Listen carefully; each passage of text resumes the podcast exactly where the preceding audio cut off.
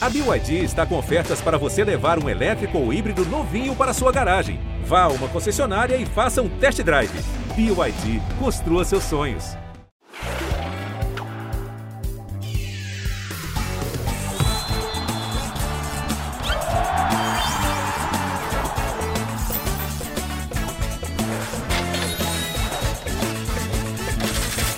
Fala, meus cartoleiros, minhas cartoleiras preferidas, estamos chegando com mais um Cartola Cast. E hoje você sabe, né, como tem sido de costume nessas últimas semanas, uma rodada para avaliar o que houve de bom e de ruim na, na, na rodada que, na verdade, ainda não acabou né, nessa manhã de sexta-feira, mas acabou para o Cartola e já projetando para o que vem aí, final de semana, meio de semana que vem, enfim, é um podcast diferente, com, com rodadas que não terminaram e não vão terminar até uh, uh, o meio da semana que vem. Para falar dessas rodadas, meu parceiro de sempre aqui, Cássio Leitão. Fala, Caçocla, bom dia, seja bem-vindo. Fala, Edler, fala, galera cartoleira. É isso aí, reta finalzaça né, desse Cartola FC 2020. Primeira vez que a gente invade outro ano, infelizmente não foi por um grande motivo, mas vamos aí é, olhar para essa 35 rodada. Tem nove jogos, começa no sábado, termina na quarta-feira, ou seja, é uma rodada de atenção redobrada para os cartoleiros. A gente vai explicar daqui a pouquinho por que, que a gente deixou valendo os nove jogos, mas antes disso, apresente nosso grande convidado. Quem é ele, Bernardo Ed? O homem que saiu diretamente do Bola Quadrada, o homem do futebol internacional no GE. Globo, também dos intervalos das transmissões na TV Globo, com, com as notícias do, do mundo esportivo em um minuto. Senhoras e senhores, Vitor Canedo está com a gente. Fala, Canedo, seja bem-vindo. Fala, Cassius. Fala, Bernardo. Bom dia, boa tarde, boa noite, boa madrugada a todos. Fui convidado naquela semana mais difícil de escalar, né? Vou ter aqui aquela responsabilidade de dar as dicas para um, quem vai jogar na quarta-feira, mas faz parte. E, obviamente, é uma brincadeira, porque a culpa é minha. As agendas não casaram antes. O Cássio já estava fazendo esse convite aí, mas eu estava sempre de folga aí, enfim, deu tempo agora, deu tudo certo e estamos juntos aí para escalar para essa rodada quase derradeira, né? Para quem tem liga de pontos corridos ali, se você está ali em quarto, quinto lugar, é agora e vai ter liga mata-mata começando agora também a última liga mata-mata para a galera que joga aí com os amigos do trabalho. Enfim, eu sei que no nosso trabalho aqui, na nossa galera, está começando liga, então vamos com tudo. Show de bola, Canedo. A gente vai trocar muita ideia ainda. Queremos saber do seu time, que você sempre posta lá nas redes sociais, como é que está o desempenho, como é que você está nas ligas. Mas antes, deixa eu passar a bola para o Cássio, porque a gente vai, obviamente, falar dessa rodada que terminou para o Cartola, ainda tem jogos hoje, mas para o Cartola já terminou. E uma rodada muito diferente que começa no final de semana, não é isso, Cássio? Isso aí, Edler. É importante você falar desse Botafogo Esporte de hoje, porque esse jogo pode trazer novos suspensos para a próxima rodada. É, conforme acontecerem cartões nesse jogo, a gente vai atualizar o mercado do cartola com novos suspensos. E os jogos que vão valer para a 30 rodada são nove. 35 rodada, perdão, são nove. Só não vai valer Curitiba e Palmeiras por conta do Mundial, foi adiado, então os jogos que vão valer são os seguintes. Neste sábado, 6 de fevereiro, mercado fecha às 18 horas, horário de Brasília. Às 19 tem Bahia e Goiás, Atlético Goianiense e Santos às 21. No domingo, 20 e 30, Bragantino e Flamengo. O Flamengo tentou até adiar esse jogo para terça-feira, mas parece que a CBF recusou. É, o Rogério Senna reclamou, né? Por que, que o Flamengo joga três dias depois e o Inter e o Atlético Mineiro só jogam na quarta-feira? Na segunda-feira temos o Botafogo que joga hoje, né, pela rodada 34, já joga na rodada 35 contra o Grêmio, jogo válido para o Cartola, e na quarta-feira temos cinco partidas: Internacional Esporte, Fortaleza e Vasco, São Paulo e Ceará, Fluminense, Atlético Mineiro, Corinthians e Atlético Paranaense. Muita gente já perguntou nas redes sociais por que, que a gente não dividiu, é, como a gente costuma fazer, né? Botar uma rodada sem tantos jogos valendo a gente tenta evitar isso ao máximo. Nessa, nesse ano foi diferente, por causa do Covid, principalmente.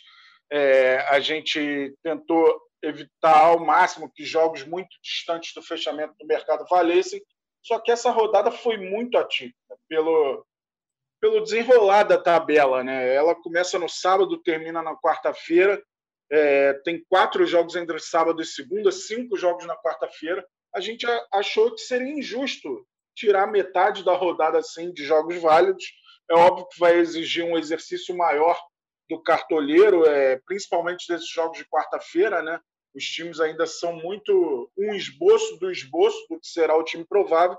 A galera vai ter que ter mais atenção, ter mais cuidado ao escalar jogadores que vão atuar só na quarta. E pode acontecer, infelizmente, não tem jeito, de alguns casos de Covid serem descobertos já com o mercado fechado. Isso vai acontecer, mas vai acontecer para todo mundo. Ninguém sai prejudicado sozinho nesse sentido. É, foi a forma que a gente encontrou valer em todos os jogos. Não é o ideal, mas a, a rodada ficou muito separada nos dias e vão valer os nove jogos sim. Fique atento ao noticiário até o mercado fechar para tentar errar o me menos possível nessa escalação. Se tiver muita dúvida, muito medo de escalar na quarta-feira, escala todo mundo desses jogos de sábado, domingo e segunda. É uma estratégia a se usar nessa rodada 35. Muito bem, então vamos começar falando dessa, dessa rodada que se encerrou ontem à noite com Flamengo e Vasco, Internacional e Atlético Paranaense. Canedo, fala para mim, teu desempenho nessa rodada foi bom? Foi dentro do que você esperava, não? Foi bom, rapaz. Eu dei uma caída aí ao longo do segundo turno, mas fiz nessa rodada 91.99, que me garantiu ali uma classificação numa liga mata-mata e uma subidinha de leve. Oi? Acho que por isso que ele aceitou o convite agora, né? Ah, é verdade. Eu já sabia que ia mandar bem, né? E aí, na liga oficial da redação do GE, eu dei uma subidinha ali também para péssimo primeiro, né? É, ainda estou um pouco aquém, mas eu estou já olhando ali o pagode do Caçocla, ele está me vendo ali no retrovisor. Essa disputa aqui interna dá para alcançar, está numa diferença aí de menos de 70 pontos até o fim do campeonato, eu acho que eu chego. É, 70 pontos é uma diferença que dá para tirar em quatro, cinco rodadas aí. Não depende só de você, mas dá para dá para ir chegando ali, dá para aproximar, enfim. Vamos ver como é que vai ser isso. Cássio, como é que foi essa rodada no geral? Qual é a tua avaliação aí? Quem mandou bem, quem mandou mal? Então, vamos lá. É, foi uma rodada até que se encontrou o SG, né? O Fluminense ganhou o SG, Atlético Paranaense Inter, o Flamengo também. Então, alguns times mandaram bem. O Bragantino, né, mais uma vez, conseguiu o SG. Tem sido difícil, mas não foi uma rodada de pontuações tão altas. Exemplo disso é o maior pontuador da rodada, Marcos Felipe, goleiro do Fluminense, com 16 e 30. Vou citar aqui como é que ficou a seleção da rodada. O Marcos Felipe no gol, nas laterais, o Calegari também do Fluminense. Impressionante ele no Cartola, fez 11 e 10. O Daniel do Goiás, que no Goiás joga mais ofensivamente, mas está de lateral no Cartola, fez 10,80. A zaga do Bragantino, Líger e Léo Ortiz, com 11,70, 9,50 respectivamente. Os meias, Fabinho do Ceará, que fez gol contra o Corinthians, 14,90. Nenê do Fluminense, que está bem, voltou a pontuar bem no Cartola, fez 10,80. Lucas Silva do Grêmio deu assistência para o gol do PP, 10,60. No ataque tem o próprio PP, do Grêmio também, com 15,90. Claudinho, sempre ele, o maior pontuador de janeiro, fez 14,20, fez gol, deu assistência. E Gabriel, o Gabigol, que era o meu capitão, fez 12,30, é, fechou o ataque da rodada. O melhor treinador da rodada, Marcão, do Fluminense, com 7,97. A seleção da rodada foi no 4-3-3, com 146,07 pontos. É, me chamou a atenção, não foi uma rodada de, de pontuações tão altas, Acho que o PP acabou sendo a surpresa, né? Porque ele não vinha jogando, era dúvida no mercado do Cartola e arrebentou naquele Grêmio Santos, apesar do, de mais um empate do time do Empato Portalupe, é, o PP foi muito bem desta vez. Dá uma satisfação quando a gente acerta o capitão, né? Você falou que botou o Gabigol, o Gabigol foi bem, o Gabriel, e eu fui de Claudinho, acho que o Edler também talvez tenha ido de Claudinho. Claudinho é a nova mania do Cartola. E, poxa, que felicidade, né, de vê-lo pelo menos ali entre os quatro maiores pontuadores da rodada. Dá uma raiva quando você bota o capitão e um outro jogador do teu time faz o dobro de pontuação e você fica imaginando como teria sido. Pois é, né? E tem uma notícia ótima para os cartoleiros que eu já dei aqui, é, mas para a próxima temporada o Claudinho vai virar meia. Isso vai facilitar muito a escalação para o cartoleiro. Se ele não for vendido para a Europa, né, é, Cássio? É, se ele não for vendido, mas é, a gente torce pelo menos nas primeiras rodadas ter a opção do Claudinho aí para escalar. Pois é, o Canedo, eu... você quase acertou, porque os dois estavam no meu time, o Gabigol e o Claudinho. Eu botei o Gabigol de capitão, mas acabou que a pontuação dos dois foi muito parecida, né? Um fez 14, outro fez 12, foi uma coisa assim. Então, quem escalou um dos dois foi bem. Eu fui mal nessa rodada, assim. A média geral foi 44, se não me engano. Eu fiz 65 pontos mas eu tive algumas baixas aí. O, o Guga do Atlético Mineiro não jogou e eu, ele estava no meu time. É, o Renato Kaiser, que eu apostei como um, uma possibilidade de gols aí jogando em casa, entrou faltando 15 minutos para acabar o jogo, não teve nem tempo de fazer muita coisa. E algumas apostas que a gente até conversou aqui na, na edição passada que não deram certo. Felipe Alves, por exemplo, goleiro do Fortaleza, fez menos 2,3, se não me engano, algo nesse sentido. E aí minha pontuação deu uma, uma caída, assim. Acho que tirando o Gabigol e o próprio Claudinho, é, a, o meu desempenho não foi legal, não. Aliás, o Léo Ortiz foi muito bem também no meu time. Poderia ter ido melhor se não tivesse tomado cartão amarelo.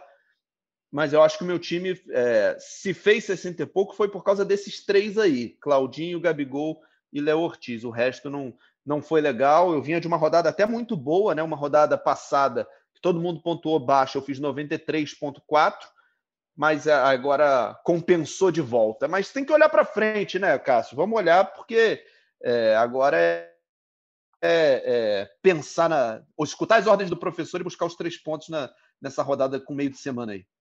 É isso, esse seu azar é, fez parte do, de, de, algo assim bem inesperado, né? O São Paulo a gente sabe que mexe muito no time, mas o Guga vinha bem ele mudou o esquema e o Guga fez falta em campo. E essa do Renato Kaiser não deu para entender. Né? O artilheiro do Furacão começar no banco. Para o Jadson, por exemplo, que não vem jogando há tanto tempo, é, iniciar a partida, não entendi essa opção do Autuori aí. Prejudicou os cartoleiros, Autuori. Faz isso não. ô, ô, Canedo, quando você escala seu time no Cartola, você, você começa por algum, alguma posição específica? Você vai primeiro nos atacantes? Como é que é teu método? Atacantes, né? Mas é, tem me faltado dinheiro, cara. Olha só, tem me faltado cartoletas aí nessa fase do campeonato, surpreendentemente. Em algum momento eu passei a só pensar em ponto e esqueci de cartoleta e foi. Eu estou nesse momento com 136 cartoletas e às vezes eu tenho que. Eu escalo os atacantes, aí eu dou uma olhada na final e não consigo botar um técnico razoável. Aí eu poxa, eu vou ter que tirar alguém aqui para botar um técnico melhorzinho. E aí eu tento não mexer no ataque. Eu acho que o ataque é mais sagrado. É quem, na verdade, vai te dar talvez o grosso da pontuação ali se você acertar, né? Então eu fico mais de olho no ataque, começando quase sempre com Claudinho, Gabigol. Aí tem o Vina, tem uns nomes ali que praticamente a essa altura do campeonato já não saem do time, né? Pode estar jogando fora de casa. Agora eles se enfrentam, né? Claudinho e Gabigol. Ah, mas se bobear, eu vou e se dois. eu pudesse, se eu pudesse, eu faria um pix de cartoletas para você, mas, mas não é possível. Você está com quantas? não, eu não estou com muito mais, não, mas eu não tenho tido problema para montar o time, não. Eu estou com 152 cartoletas. Era para é. ter mais, perdi até três nessa última rodada, mas 152. Sem Marinho, quando o Marinho não está disponível, sobra um pouquinho mais para escalar o time. É verdade. Verdade. Então, para a gente montar o time aí dessa, dessa próxima rodada, vamos começar a olhar os atacantes aí. Então, o Canedo já deu até uma dica. Eu fiz uma prévia aqui do meu time, que pode mudar a qualquer momento, mas eu tô nessa política aí que vocês falaram, de botar Claudinho e Gabigol juntos. Tem dado certo, deu certo nas últimas duas rodadas. E eu não sei se eu quero mexer nisso, não.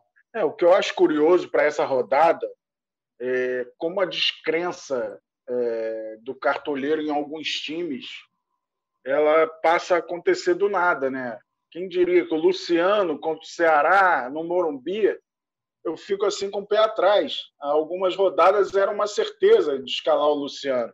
O São Paulo não tem passado mais confiança para os cartoleiros, mas não dá para negar que o Luciano é uma ótima opção. Acho que o Yuri Alberto por apenas 4,04 cartoletas é uma excelente opção. O Inter em casa contra o esporte é favoritaço.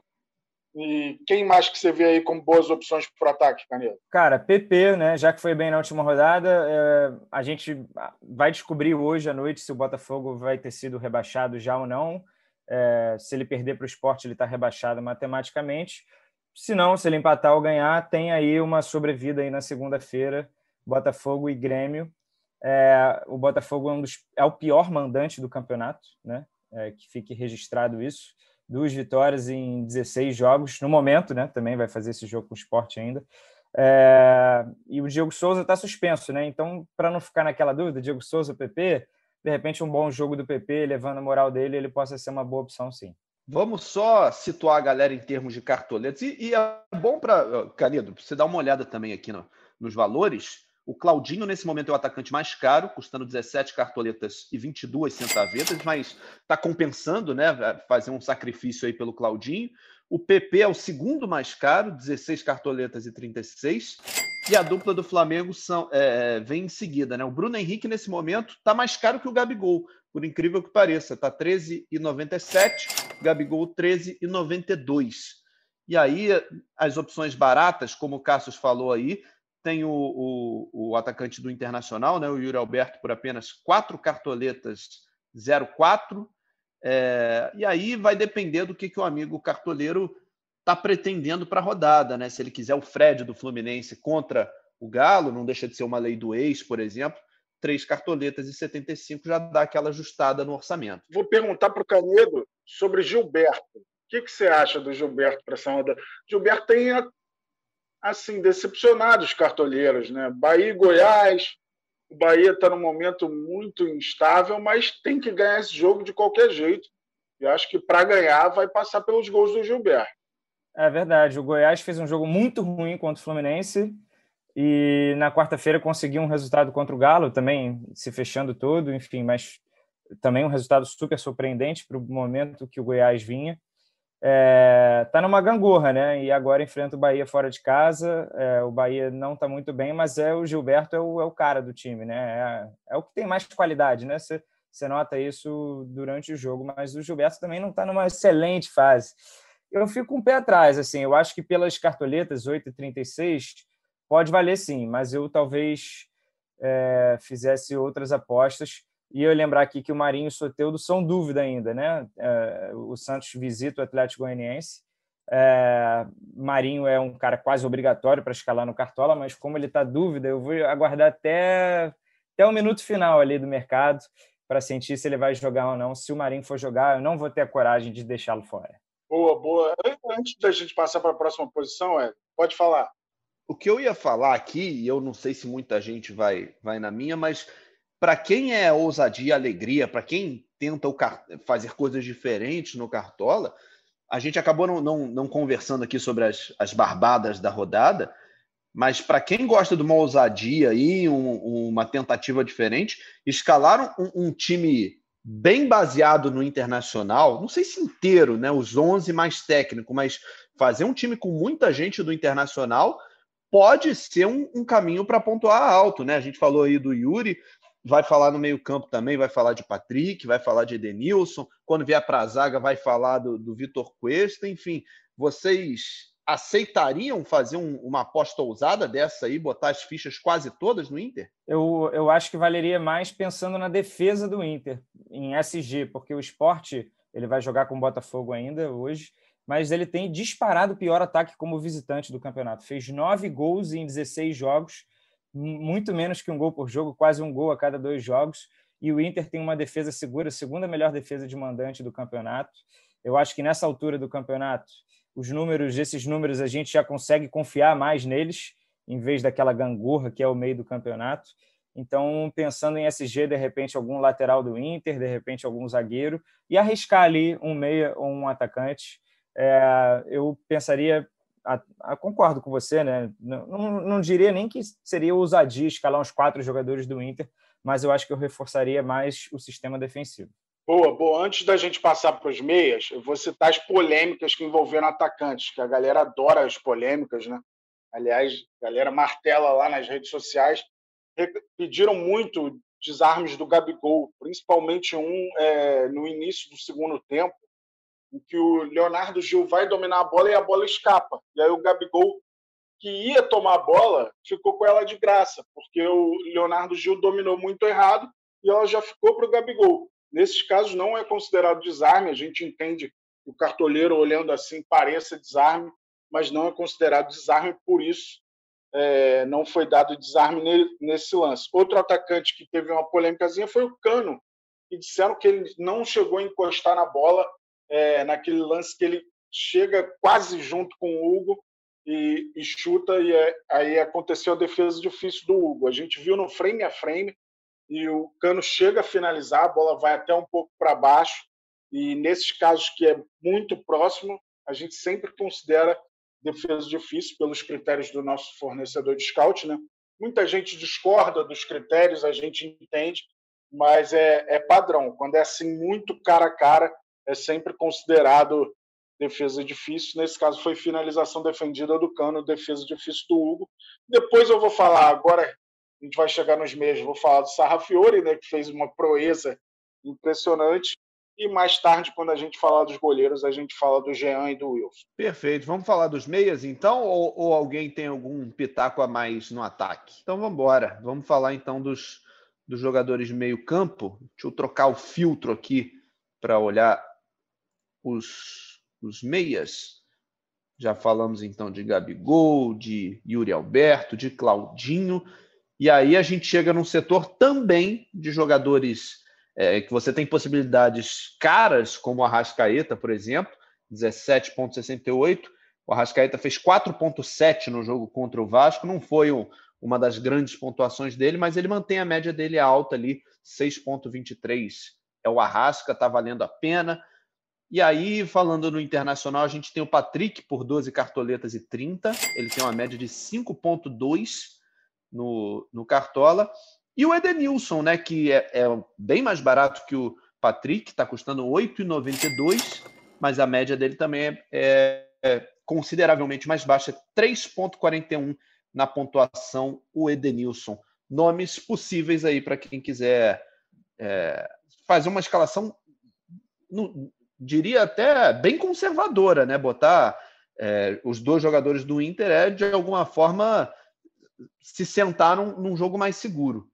Sim, é, concordo. Acho que o Edenilson bate pênalti, né? Inclusive, essa seria uma vantagem. O Patrick tem melhor média. É, dá para observar assim os dois. Eu gosto muito de jogar no 4-3-3, então eu não sei se eu iria com dois jogadores do Inter no meio. Eu acho que o Arrascaeta também já está voltando a uma grande forma. O Vina é um cara muito consistente. Eu tive a coragem de escalá-lo fora de casa contra o Corinthians. Ele entregou sete pontos. Fiquei satisfeito. Então, contra o São Paulo, tudo bem, mudou de técnico, né? A gente não sabe o que, vai acontecer, mas é um nome também a ser estudado. É, e eu fico na dúvida. É, tem um pé atrás com o Nenê, foi muito bem nos últimos dois jogos, mas não sei. Jean-Pierre do Grêmio, talvez, porque pega o Botafogo e já pode ter sido rebaixado, ou, ou mesmo se não tiver. E jogadores do Corinthians, né? Corinthians e Atlético Paranaense. Corinthians em casa também tem conseguido alguns resultados. É, o Otero é o bonequinho chuta-chuta, né? Não sei. Não, não tem tantas boas opções quanto no ataque. É, eu acho que meio de campo requer arriscar um pouquinho mais. E eu não iria com 3-5-2 ou 3-4-3, nem pensar. É, eu focaria em defesa e ataque para essa rodada. É, eu falaria do Raul, né? Um cara que tem 107 desarmes em 25 partidas, é sempre uma boa opção. O cara tem média de quatro pontos só de desarme por rodada, e a média dele final é de 5,38, então ele costumeiramente é uma boa opção. Agora, do adversário do Bragantino, quem tem surpreendido nas últimas rodadas é o Everton Ribeiro, que não é um cara de pontuar tanto, mas nas duas últimas rodadas ele fez 7,90 na última, na penúltima 12,30 e ele pontuaria bem no jogo anterior do Flamengo também, que foi aquele contra o Grêmio, que ele fez gol, mas não valeu para o Cartola. Então ele vem de três atuações aí que gerariam boas pontuações. Então o Everton Ribeiro se tornou uma opção interessante para essa rodada. Eu não nego que o Johan é uma opção, apesar de ter me decepcionado nessa rodada que passou. A Rascaeta, obviamente, também é. Agora, eu acho que o Benítez seria uma opção interessante A gente só não sabe qual é o estado físico dele, né? Já que o, o Lucha tirou ele no intervalo ontem, principal jogador de meio de campo do Vasco, saiu no intervalo do clássico, então não dá para confiar de que o Benítez vai aguentar 90 minutos. Só tem um adendo, né? O jogo do Vasco é só na quarta-feira, então se ele tiver com alguma questão muscular aí, vai ter mais tempo para melhorar e de repente chegar tinindo para esse jogo. É, Gabriel Sara, dá para confiar nessa rodada? Não mais, né? Hum, é incógnita, né? O São Paulo, como um todo, será também não é muito bobo fora de casa. Eu teria um pé atrás. E o Sara também não é jogador de cartola, né? É, ele não, não foi bem nessa temporada. É verdade, ninguém de São Paulo, nem Daniel Alves, né? Você que é do futebol internacional, Canedo, por que, que o Daniel Alves não joga na lateral bonitinho, onde ele sempre brilhou? Que ele quer ser o 10, quer ser a estrela de qualquer jeito, e assim ele não desenvolve o melhor dele. Ah, eu acho que a idade chegou para jogar na lateral. Eu acho que ele se sente mais confortável. Acho que pode ajudar mais como meio-campo. Mas tudo também depende aí de um novo treinador. Vai que chega. E olha só, te vejo muito na lateral aqui. Vou jogar com três zagueiros. Você vai jogar solto na ala direita. Será que algum treinador? Não sei. O Diniz mas... dava bronca em todo mundo, não dava nele. Será que algum treinador vai, vai é... meter essa banca com o Daniel Alves? É, acho que não. E o Daniel Alves é uma decepção na, um pouco na vida real, né? É, ele não foi esse péssimo jogador, mas pelo custo-benefício, com a folha salarial do São Paulo inchada, principalmente por causa dele, eu acho que ele devia um pouquinho. Mas no Cartola, média de 1,56, né? Quando ele foi contratado lá no ano passado, poxa, era um Aue, né? Temos um grande jogador aqui, vai deitar no Cartola, e não foi o que aconteceu. Muitas pontuações negativas, inclusive. Pois é, o, o São Paulo, na melhor fase, né? A gente teve pontuações excelentes do Luciano e do Brenner, que agora está saindo, vai jogar na Major League Soccer, vai integrar o Cincinnati. Um jogador que. Dizem que nem entra em campo mais, né? É, a, a, aparentemente não.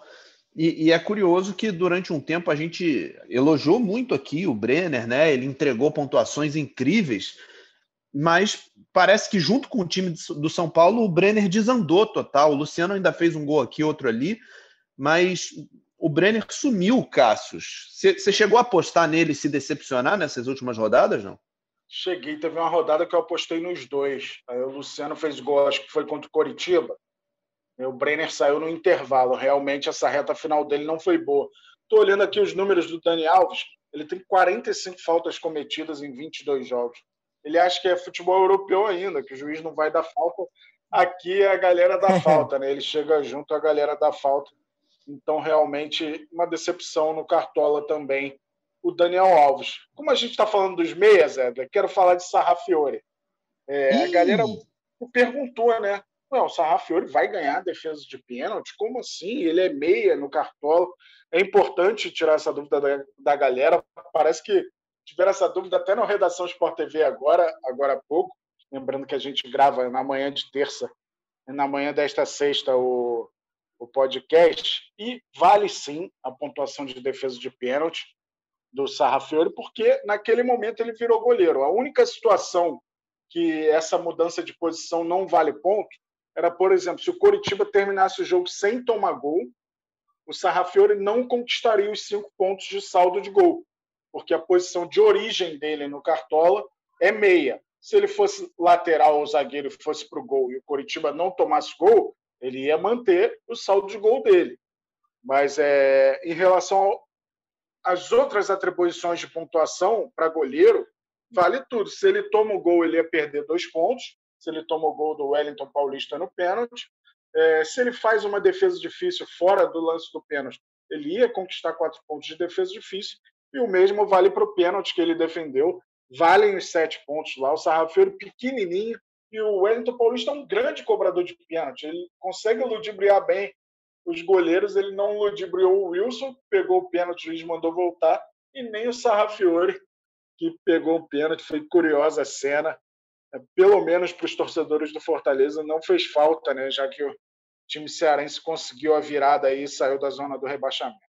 Mas valeu a pontuação. Posso citar uma, Diga. Posso citar uma aposta aqui? É, fui olhar aqui outros nomes de meio campo.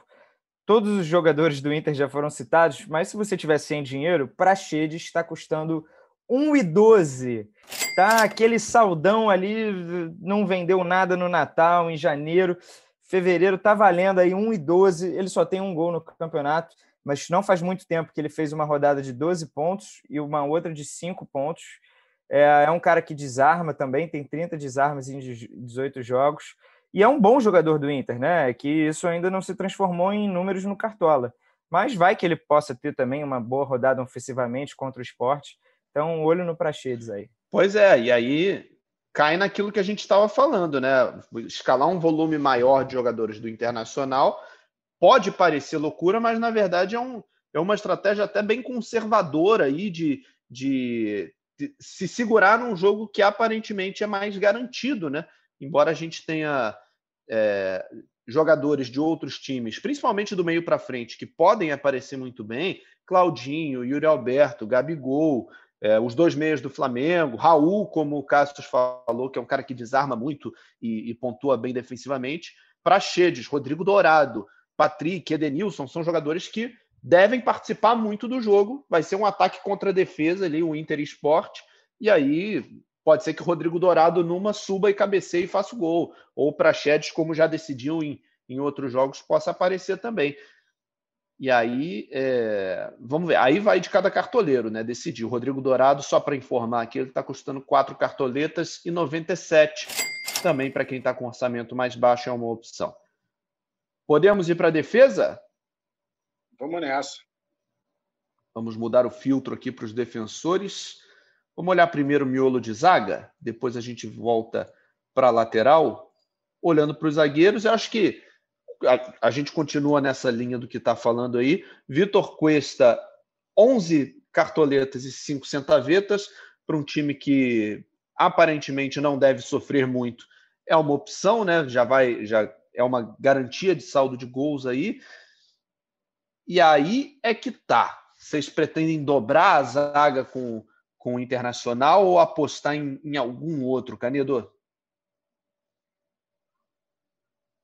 Tá difícil demais escalar zagueiro também. Foi o meu calcanhar de Aquiles aí nessa última rodada, que eu fui com o Júnior Alonso, deu negativo. Kahneman também fez uma pontuação muito ruim, menos 0,60. É, fico muito na dúvida de escalar zagueiro. É, eu acho que vou escolher um dos dois do Fluminense, por mais que o Galo tenha um bom ataque é, fora de casa é um pouco diferente. O Fluminense está vindo numa sequência de clean sheets. Gostou dessa? De, de jogos sem sofrer gol é, e está com uma defesa mais confiável. Não sei se Nino, Lucas Claro, o Lucas Claro vem sendo um dos melhores zagueiros do campeonato. É, mas o Nino voltou muito bem, né? Desde que ele recuperou a condição dele de titular. Então, um ou outro do Fluminense, eu acho que eu vou gastar um cartucho aqui. E você, Cássio? Então, estou olhando aqui, realmente está muito difícil. Eu acho que o Arboleda pode ser uma opção interessante. É, os zagueiros do Inter, sem dúvida, são opções interessantes, mas eu Só que os zagueiros do Inter, eles vivem de SG, né? É. Porque eles não fazem mais nada. É, é verdade. Aí o Thiago Neves deixa aquele golzinho lá de, de falta, Quebrou, quebrou a firma. É, mas pelo menos numa rodada que você tem dificuldade de escalar zagueiro, você pelo menos tem que mirar o SG, que é uma possibilidade de você alcançar cinco pontinhos com mais tranquilidade. E eu, apostaria no Kahneman também, daria mais uma chance a ele. Ele estava no meu time, foi mal na última rodada, e principalmente de acordo com o que aconteceu com o Botafogo hoje, é, acho que o Grêmio vai se tornar mais favorito ainda em caso de um resultado ruim do Botafogo hoje. Então, o, o Kahneman ou até mesmo o Rodrigues pode ser boa opção. E acho que o Marcelo Alves, do Vasco, tem, tem feito atuações interessantes. Ele tem média 3,06. O Vasco deve ter a volta do Castan também. Mas é um jogo duro, né? Esse Fortaleza e Vasco. Mas esse Marcelo Alves tem, tem tido atuações interessantes. E acho que dá para apostar um pouco na defesa do Corinthians. O Atlético Paranaense fora de casa não é um time que que faz muitos gols. Vou até pegar aqui o número de gols. Tem 15 gols fora de casa. Ó, isso aí, 15 gols em 17 jogos fora de casa, não é um time muito goleador.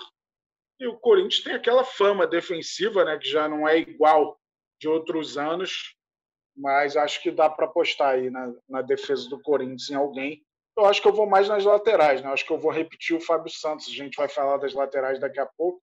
Eu acabei indo bem de apostar no Fábio Santos na rodada que passou. Pois é, por enquanto aqui na minha, na minha escalação prévia, que pode e acho até que vai mudar, eu estou indo por enquanto de Cuesta e Gil. Estou acreditando que o, que o Corinthians pode, pode me garantir o SG também, e aí, para as laterais, eu acho que o, o, a gente vai seguir a linha dos mesmos times, só vai mudar o nome, né? Internacional, Corinthians, quem for um pouco mais ousado aí vai em, em São Paulo ou em Vasco, mas não sei se tem como fugir muito disso, não. O que, vocês estão achando? O Canedo falou do Fluminense na zaga, né? Acho que na lateral o Calegari tem se mostrado uma peça aí preciosa no Cartola FC. 63 desarmes em 17 jogos, mais uma pontuação expressiva na última rodada, fez 11,10. Mesmo se o Fluminense tomar gol, que é a possibilidade alta, né, contra um dos, dos times lá de cima da tabela, é, o Calegari costuma corresponder. O que, que você acha, Canedo? É, o Calegari ele tem média de um bom meio-campista, sem ter feito nenhum gol ou assistência no campeonato até agora. Média de 5,68, realmente. E ele está jogando bem, moleque da base, ganhou espaço ao longo desse ano próprio Egídio começou a jogar bem nos últimos jogos e o Egídio participa até mais do ataque. Também tem média maior a cinco pontos. Uma das duas também podem ser é, podem dar frutos, mas eu gosto muito da ideia do Fábio Santos também, porque é um cara que cobra pênalti. É, não vou fazer aqui nenhuma. Ah, Corinthians vai jogar em casa, tem mais pênalti. Não, nada a ver, mas no, no mundo do VAR, a gente está vendo que toda rodada tem pênalti, então pode acontecer pênalti para o Corinthians Cada de novo. Muitos pênaltis. É, e o Fábio, o Fábio Santos ele tem um ótimo aproveitamento também. Não sei de cabeça aqui, mas na minha cabeça ele é um ótimo cobrador de pênaltis. Então eu com certeza vou escalar o Fábio Santos para essa rodada. E aí eu não sei se vou de Calegari, Reinaldo para ser um jogadorzinho de São Paulo para você apostar. Talvez o Reinaldo, sei lá, o Felipe Jonathan jogando bem fora de casa. É, eu acho que para por aí, descendo aqui a barra de rolagem, vai ficar em um desses. Lembrando que o Calegari só não tem uma assistência porque o árbitro não quis, né? Não lembro se foi o Weber Roberto Lopes, aquele Fluminense Esporte. O juiz deu gol contra do, do Patrick, mas poderia ter dado gol para o Luca, né? É Teve assistência para o Calegari. Mas a gente lembra, gol contra não tem assistência, galera, por isso. Como o árbitro apontou na súmula gol contra do Patrick naquele jogo, o Calegari perdeu a assistência. Pois é, então só dar uma, uma localizada na galera aqui em termos de, de precificação desses jogadores, dos que a gente citou. O Reinaldo é o mais caro deles, 14 cartoletas e 82 centavetas. Eu, particularmente, não estou pensando em colocá-lo, não estou confiando no São Paulo especificamente, contra o Ceará, que é um time de criação. Vina, Lima, Léo Chu, não, não confio no São Paulo para defesa, não. O Fagner é um pouquinho mais barato, mas também é um jogador caro para defesa, 10,94, e já é um, um, lateral que eu, que eu escalaria nessa rodada. O Fagner, assim como o, o Fábio Santos, tem entregado boas pontuações. O Fagner não bate pênalti, mas cruza muito, participa muito das jogadas de ataque, desarma muito também. É uma possibilidade. O Egídio, que o Canedo falou, 10 cartoletas e 72 centavetas. E o Calegari, curiosamente, é mais barato, né? 7 cartoletas e 38 uma média de 5,68. Calegari é uma dessas joias aí que pontua bem toda a rodada, mesmo quando toma gol. Isso é, é impressionante, né? A pontuação do Calegari, obviamente, o saldo de gols sempre dá uma, uma empurrada para cima, mas ele não depende muito do SG, não. A pontuação dele costuma ser boa, com ou sem saldo de gols. E os arqueiros, os goleiros, Caçocla, quais teu plano para essa rodada? Então, antes de falar das opções, vamos às polêmicas. Eu tô até vou ler uma mensagem aqui, cara. A galera apela muito. Olha a DD que deram para o Cleiton e não deram as do Jean. Certeza que o Caioba e o Cássio Leitão escalaram o Cleiton. Eu não escalei o Cleiton, coitado do Caioba, achar que o Caioba tem responsabilidade lá na hora do scout. Então, galera, vou explicar. O scout é feito por uma empresa, eles têm total respaldo, eles têm é, um rigor excessivo nas defesas difíceis. Isso a gente deixou bem claro antes dessa temporada, era uma mudança. É, muitas vezes a gente não concorda com o que é dado por eles, só que o máximo que a gente pode fazer é pedir revisão das defesas. e muitos falaram, foram sete defesas difíceis do Jean, foram três apontadas. É, dessas outras quatro, a gente pediu revisão de duas. Uma do Tubarão no fim do jogo, né, que o Jean faz a defesa, e uma do Ítalo no primeiro tempo. E elas foram analisadas, revisadas e não foram consideradas difíceis. Ele ficou com três defesas difíceis. É, aí foi xingamento, rapaz. Essa rodada foi um exagero de xingamento. E aí no dia seguinte teve uma do Wilson, logo no início do jogo, que o Oswaldo dá a bola no David, o David, cara a cara com o Wilson, dá uma desviada, e ali foi defesa de, difícil do Wilson. Aí a galera já compara, os lances são muito diferentes. Compara com a defesa do Jean contra o Ítalo, sabe?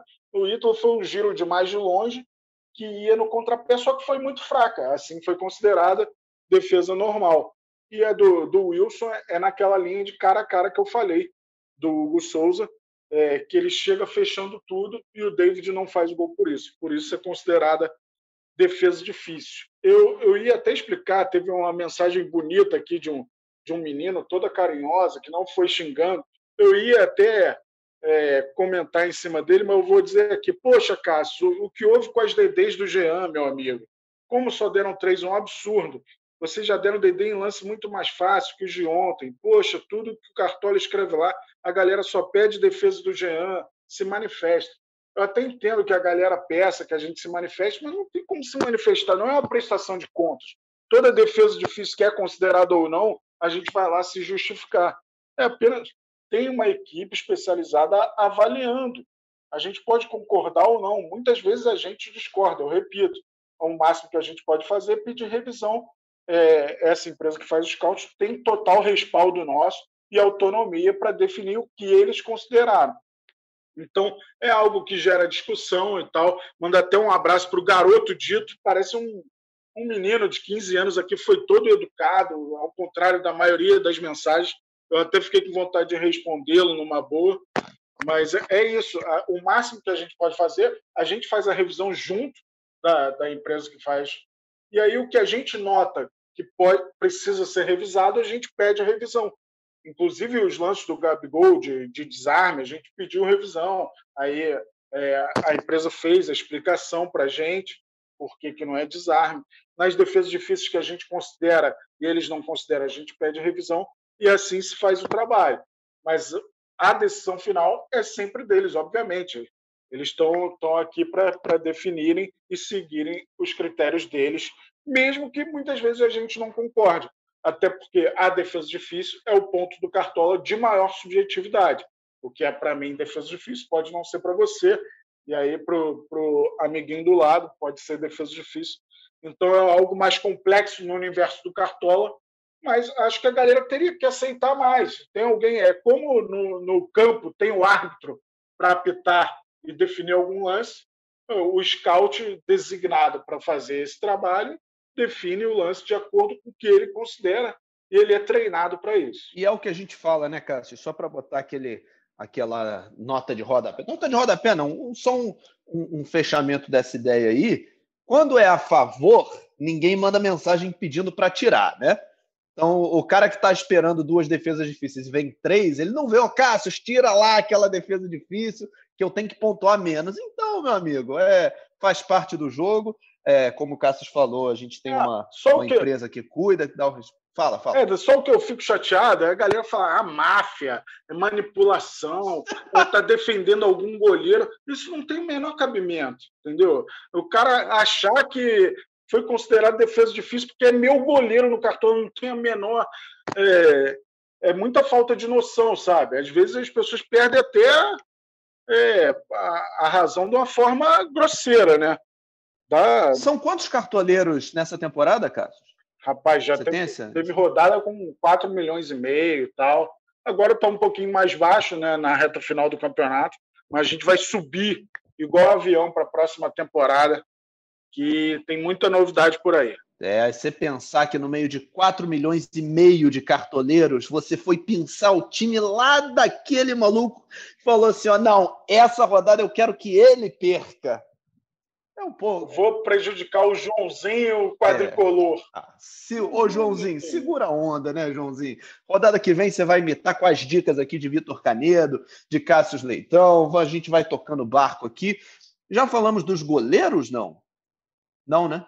Só começamos, né? O, poxa, e o Caçocla é um dos caras mais pureza que eu conheço no mundo. Não deixem esse rapaz triste, por favor, galera. Às vezes eu fico abalado. Eu, é. eu, eu sinto o golpe das ofensas. Eu peço peço um ombro amigo da minha mãe para eu chorar. Mas, Sendo cancelado aí de bobeira, Cássio. Às vezes é pesado. Eu sei. Carol com casco. Vamos lá, então. Aliás, daqui a pouco a gente tem que falar do time temático. Cássio pegou o BBB como inspiração do time temático da rodada. Só jogadores com a letra B. Daqui a pouquinho vamos ver como é que esse time pontuou, se a gente pode cancelar esse time também. Mas antes disso, vamos, vamos dar uma olhada nos goleiros aí.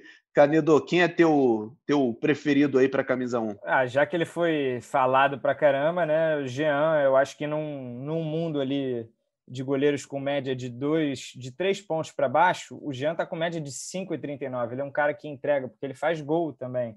E se o Marinho e o Solteudo não jogarem, eu iria de Jean, assim, um jogo ali em casa potencial para ele fazer bons pontos. É, pensando aqui em outras opções, acho que o Hugo vive um bom momento no Flamengo, mas é um jogo difícil né, para o Flamengo, fora de casa. E o, o Lomba, pela, pela poten, pelo potencial SG, mas o exemplo, essa rodada ele teve SG e fez 4,20.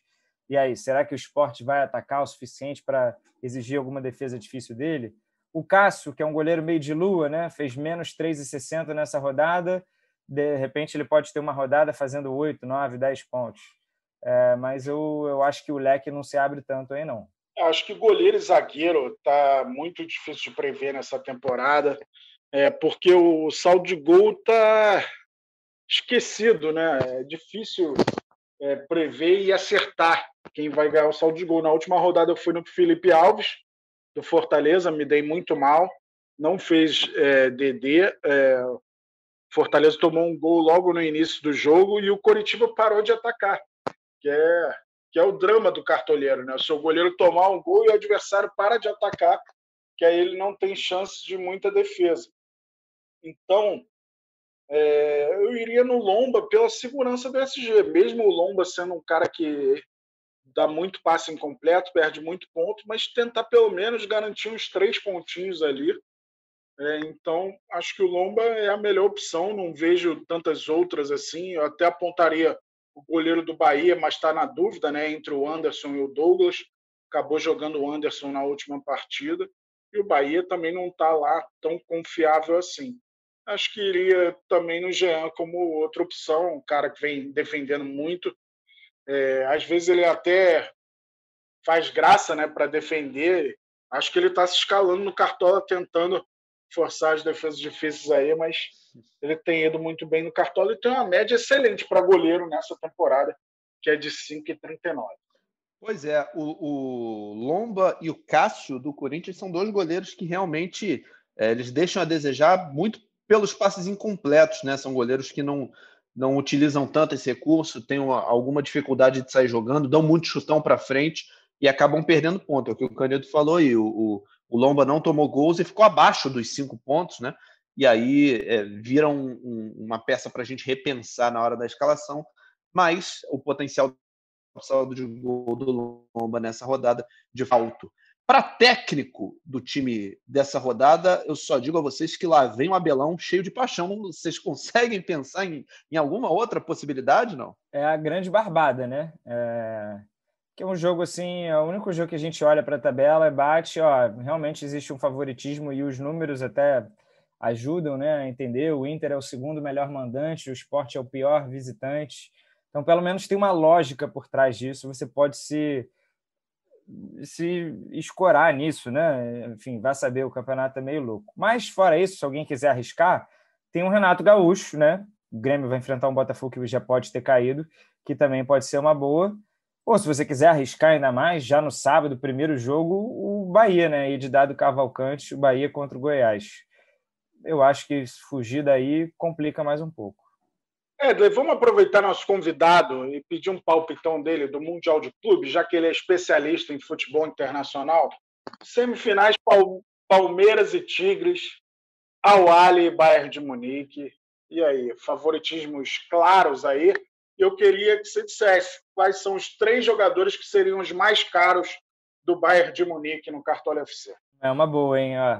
É, primeiro, assim, o Bayern é obviamente favoritíssimo né? Ninguém imagina o Bayern perdendo para o Al-Ahly.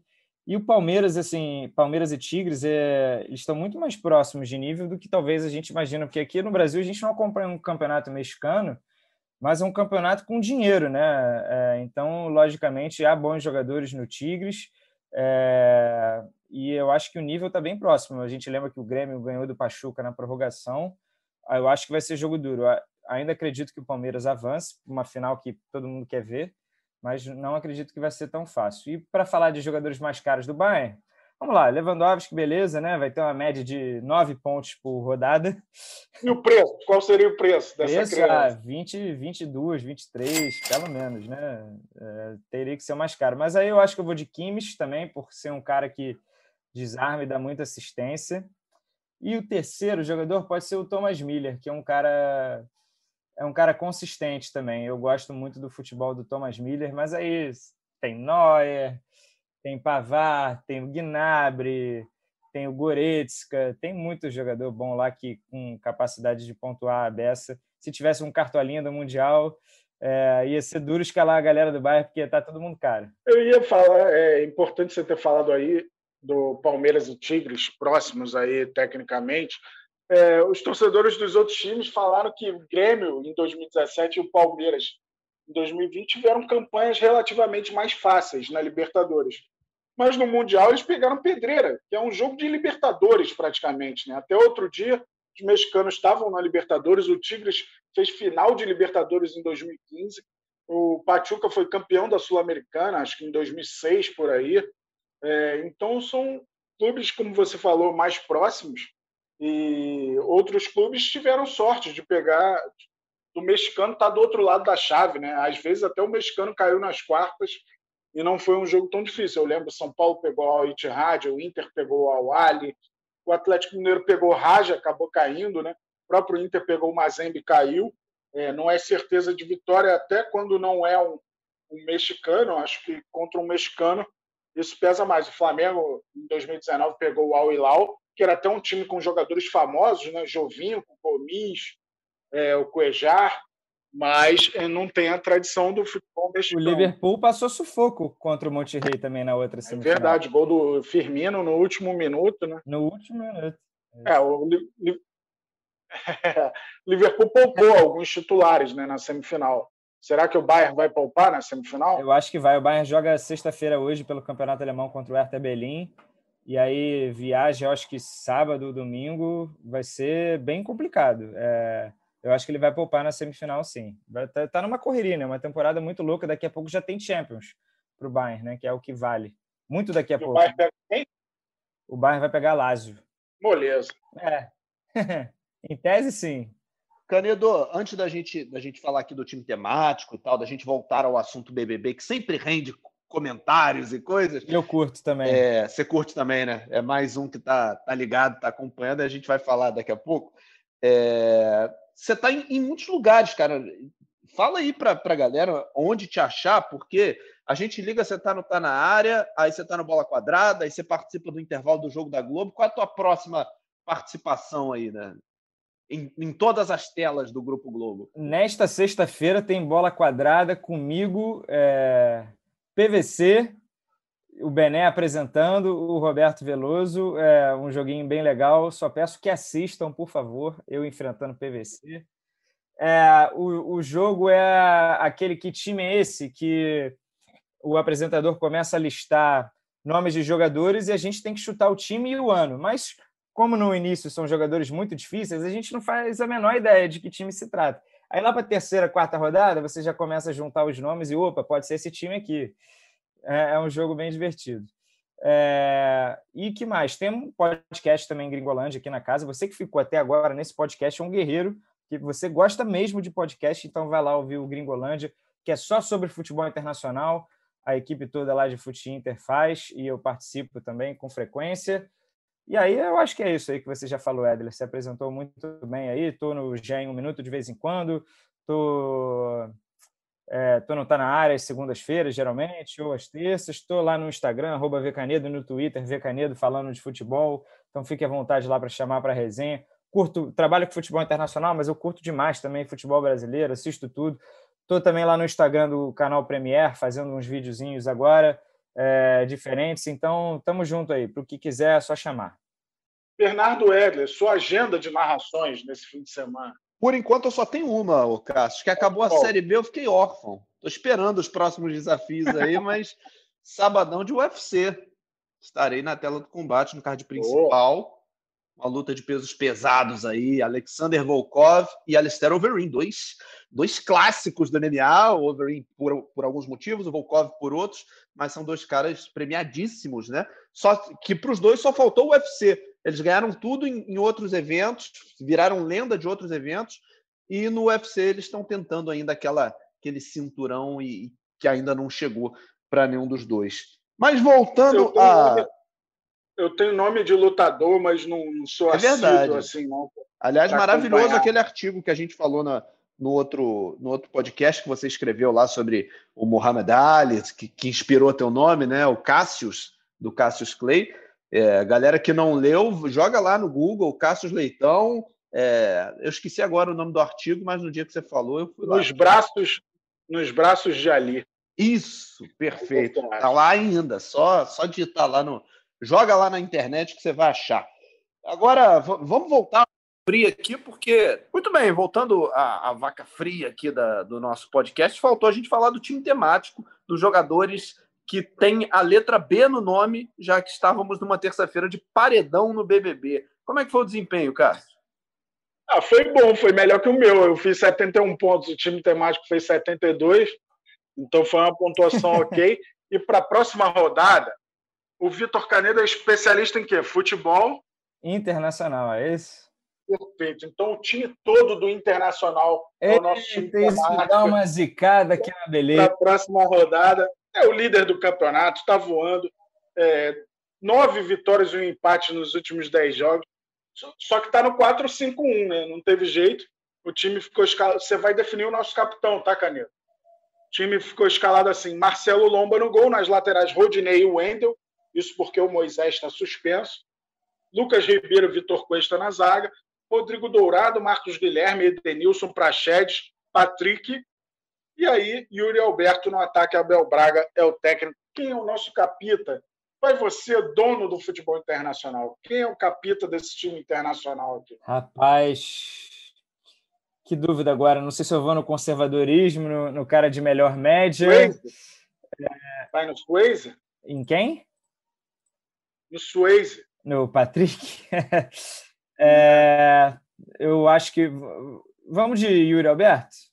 Não pontuou bem, não ah, fez gol, está duas, três rodadas sem fazer gol, desde aquela grande atuação contra o São Paulo. Vamos de Yuri Alberto para tentar dar uma cravada aí. É, time temático coloradaço para essa rodada. E é justificar num bom momento para ter esse time temático. Umas rodadas atrás, né? Não, não sei se esse time era promessa de pontuação alta, mas Agora é uma boa rodada. É, mas é, é porque o Canedo é especialista em futebol internacional. Não, faz todo sentido. isso o time Faz todo sentido. Entendi, entendi. Foi um bom gancho, né? Foi um bom Não, gancho. O, o, o Cássio, como lutador, tem ótimos ganchos. Se você, para quem, quem ouve aqui na, na, no, é. o Cartola Cast, é. já sabe que toda, toda, todo podcast ele vem com um gancho maravilhoso e ele não me fala antes. Eu fico aqui esperando para saber qual é o time é. temático. É o faro jornalístico desse senhor. Apuradíssimo. Canedo, obrigado, cara. Muito legal ter você aqui com a gente. Está sempre convidado. Pô, muito obrigado pelo convite. Que bom que deu tempo de participar dessa edição ainda desse brasileiro. Tamo junto e Cassius que fique de olho aí na liga lá da redação do GE que eu tô chegando. Caçocla, valeu. Boa, boa. Meu rival na, na prática é Thiago Benevenuti. Bola quadrada, é, bola, cuspe a distância. Esse é meu rival mesmo. De você é mais divertido competir sem tanta rivalidade. É, lembrar os cartoleiros, né, que o mercado fecha neste sábado já, às 18 horas, horário de Brasília, e vão valer nove dos dez jogos. É isso mesmo. O mercado vai fechar no sábado e os cinco jogos de quarta-feira vão valer também. Então fica ligado, toma todos os cuidados na hora de escalar o time. Se tiver na dúvida, escala os jogadores que vão jogar é, nos primeiros jogos da rodada para ter mais aquela confiança. Pode acontecer de um jogador que você escalar pegar Covid já com o mercado fechado. Infelizmente, é um risco que a gente vai correr nessa rodada. A gente, como eu já expliquei, a gente tentou evitar esse tipo de situação o máximo que pôde, só que essa rodada está muito espaçada. A gente não tinha como priorizar parte da rodada em relação à outra. Boa rodada a todos. Valeu, Edler, pela parceria mais uma vez. Valeu, Canelo. Saudações cartoleiras a todos vocês. Valeu, Cassius. Este podcast tem a edição da Bárbara Mendonça, do Bruno Palamin, a coordenação do Rafael Barros e a gerência do André Amaral. Continuamos ligados aqui no Cartola, na rodada do Brasileiro, no BBB. E vamos juntos que semana que vem. Sexta-feira que vem a gente volta. Terça-feira não tem, porque como a rodada está espaçada, a gente não vai fazer um podcast no meio de rodada. Mas sexta que vem a gente volta para analisar esse rodadão aí do brasileiro. O nosso episódio 50, na sexta-feira que vem. Sim, sim, é o, é o Cartola Cast especialíssimo, episódio 50. E aí vai ser nessa, nessa próxima sexta-feira, então. Então, até semana que vem. Grande abraço e até lá. Valeu!